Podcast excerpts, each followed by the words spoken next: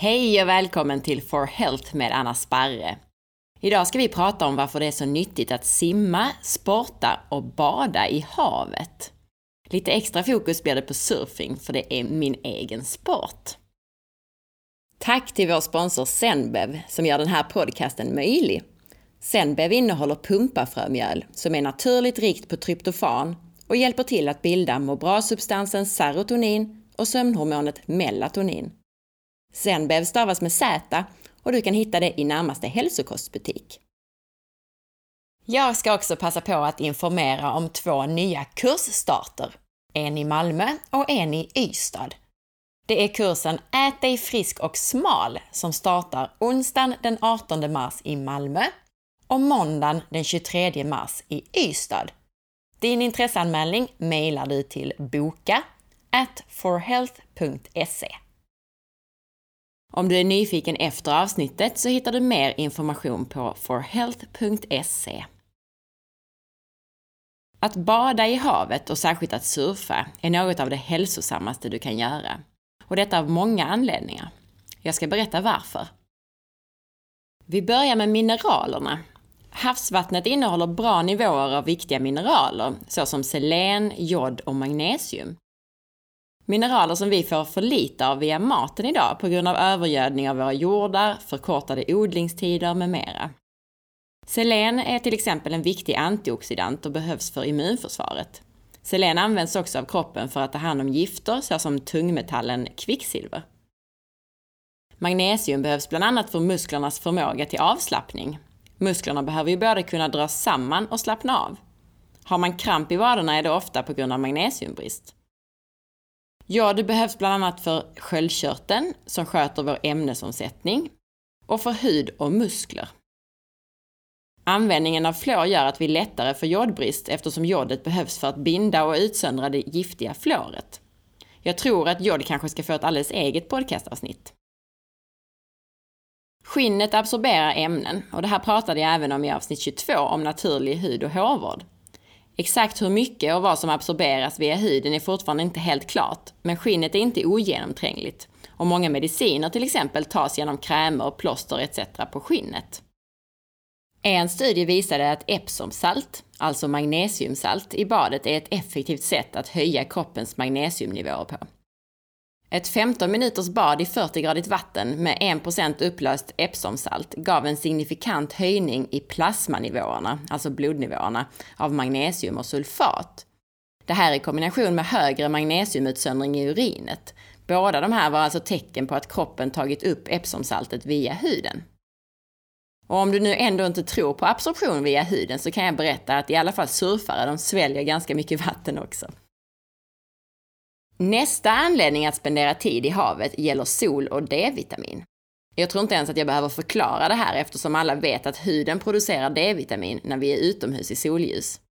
D-vitamin är ett livsnödvändigt ämne och ett så kallat prohormon, alltså ett förstadium till kroppens budbärare hormonerna. Det är enormt viktigt för immunförsvaret bland annat, men också för många andra processer i kroppen. Och så kommer vi till dagsljus och serotonin. Är du i havet så får du också dagsljus, förutsatt att du inte är en nattbadare förstås. Dagsljus stimulerar kroppens utsöndring av signalsubstansen serotonin. Och serotonin är en må bra-substans som inte bara får dig att må bra utan också omvandlas till melatonin när solen går ner. Melatonin är ju hormonet som ser till att du blir trött och sover. Dagsljuset du får via badet kan alltså hjälpa dig både att må bra och att sova bättre. Pratar vi surfing som är mitt hjärteämne och även vissa andra vattensporter så kommer vi också till hållning. Har du någon gång sett en surfare med riktigt dålig hållning? Nej, jag tänkte väl det. De flesta människor idag får dålig hållning av att sitta vid ett skrivbord för mycket. De sjunker ihop, bröstet sjunker in och axlarna trillar fram. Det här ger starkare men kortare muskler på framsidan, alltså på bröstsidan, och svaga muskler på ryggen. Surfing stärker din ryggmuskulatur vilket drar bak dina axlar och ger dig en bra hållning. Nästa ämne när det gäller havet är natur och stresshantering. Att vara i naturen, vilket havet verkligen är en del av, det har bevisats vara väldigt hälsosamt och stressminskande.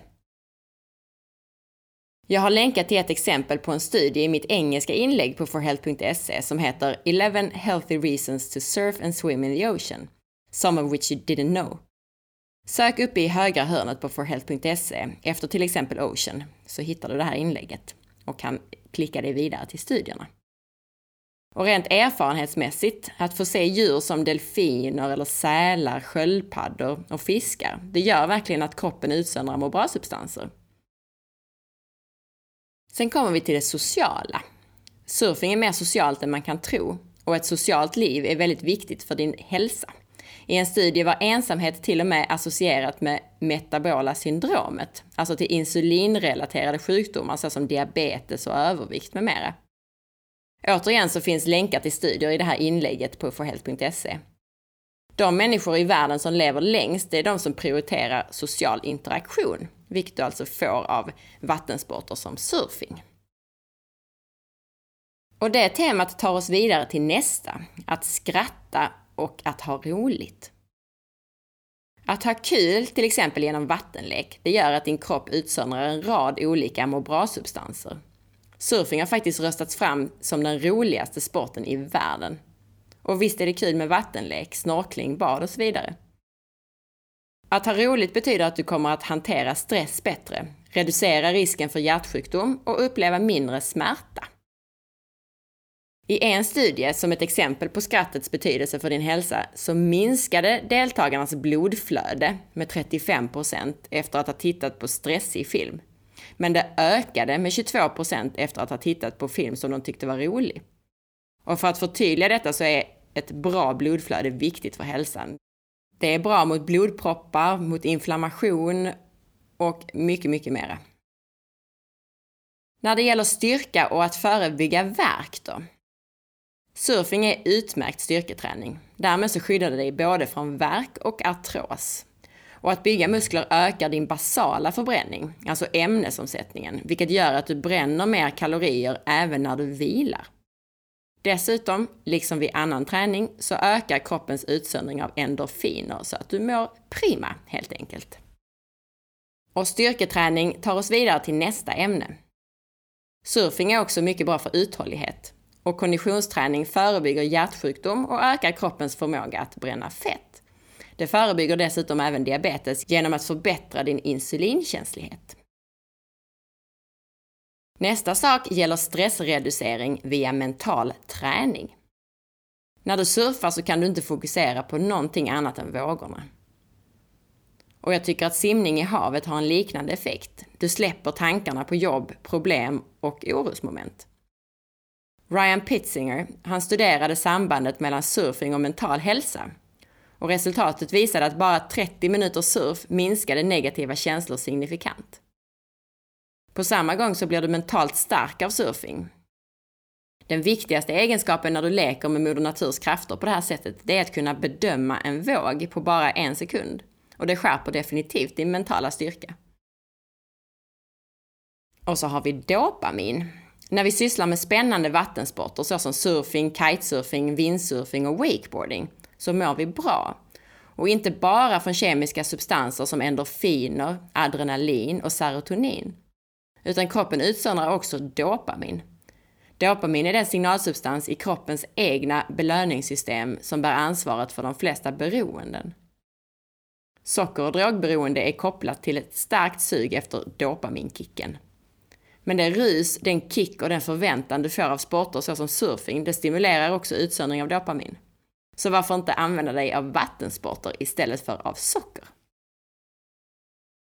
För oss nordbor så har havet ytterligare en viktig fördel. Stimulering av det parasympatiska nervsystemet.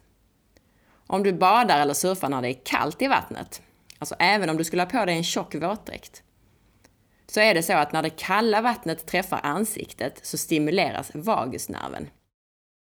Vagusnerven förser alla organ i kroppen med parasympatiska nervkopplingar. Det här betyder att vagusnerven är ansvarig till exempel för hjärtats takt, tarmarnas muskelarbete, för svettning och så vidare.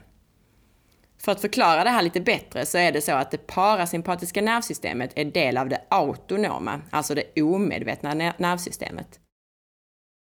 Det finns två delar av det här omedvetna nervsystemet, det sympatiska och det parasympatiska. Och medan det sympatiska nervsystemet sätter igång fight or flight-mekanismen, alltså stress, så är det parasympatiska nervsystemet, alltså det som vi stimulerar med kallt vatten i ansiktet. Det är ansvarigt för rest and digest-aktiviteter, alltså för vila och matsmältning bland annat.